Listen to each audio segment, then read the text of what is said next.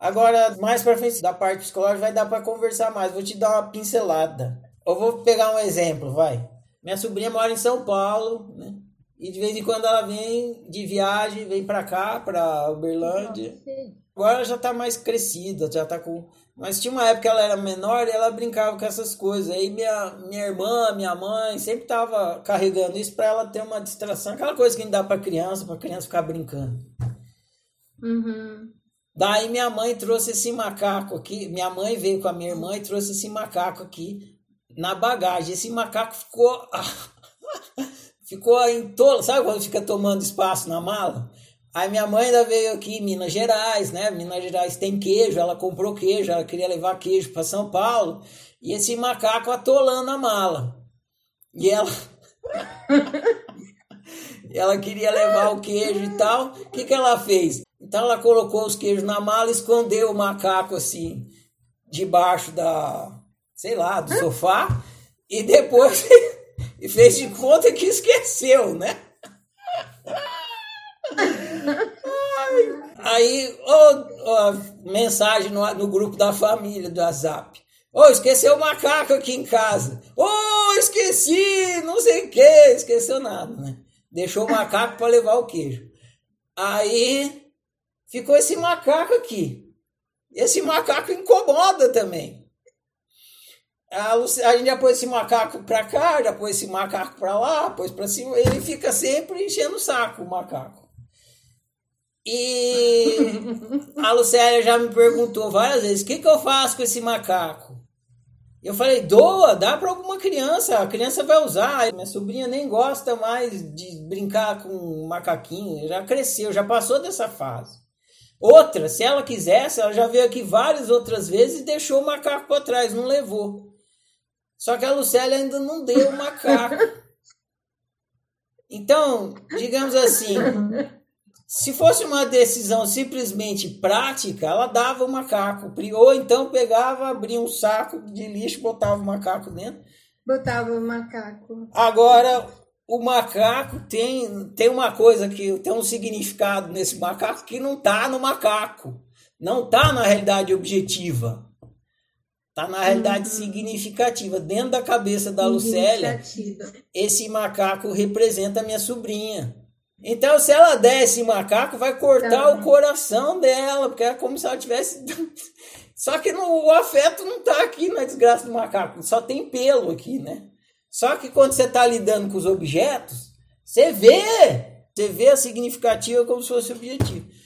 Por exemplo, seu filho já está grande, já pode arranjar emprego, põe ele para fora, põe na rua para trabalhar, já está enchendo o saco aqui, já está já tá caindo de maduro, vai cuidar da sua vida. Põe o filho para jambrar, não vou mais ficar cuidando de filho, porque tá dando. Eu tô aqui, tô trabalhando que nem um camelo, 20 anos para te sustentar, vai trabalhar você. Mas não é meramente econômica a decisão de botar o filho para fora de casa. Você tem e a questão afetiva. Então, mais para frente vocês vão estudar. E aí tem um diálogo. Tem esse diálogo dentro da gente. O afeto fala, tá. a parte financeira fala, aí fala outra a moralidade, aí fala a religião dentro de você, tem todas essas vozes que falam. E aí você precisa. E hoje, hoje, é, já eu cortei. Olha, onde veio parar o macaco? Em cima da minha mesa nova. Olha lá. Ei, vai.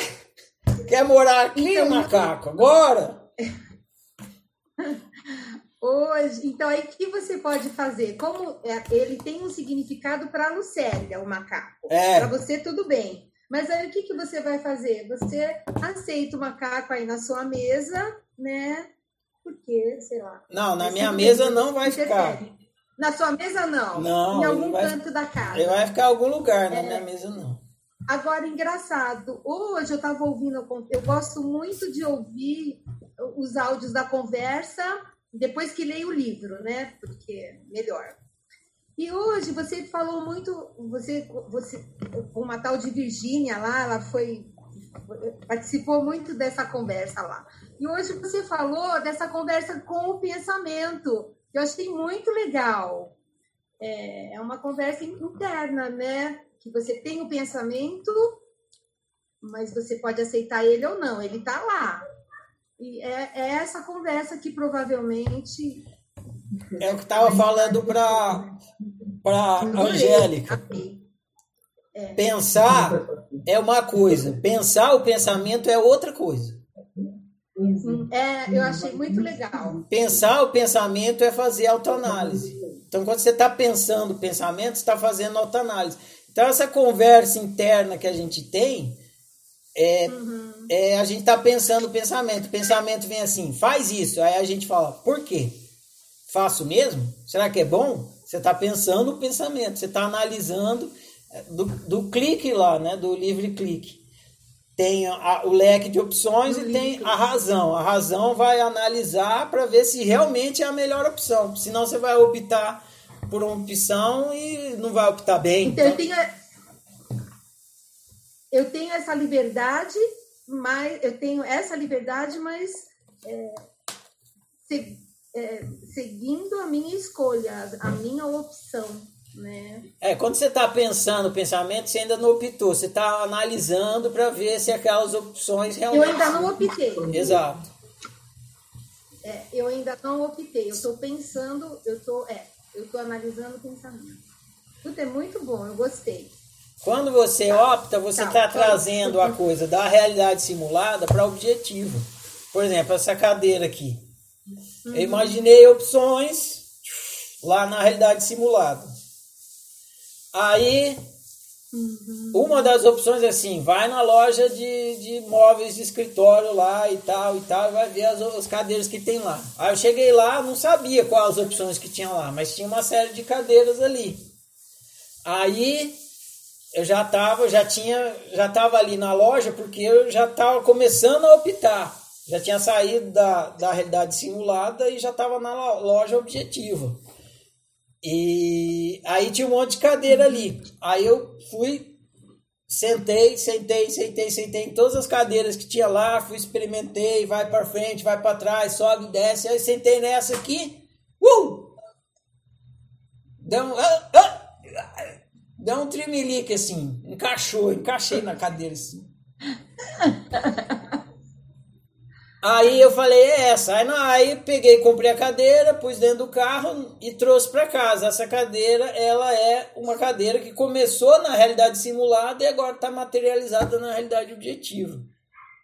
Tique, clique, tac. Agora a cadeira está aqui. Ó.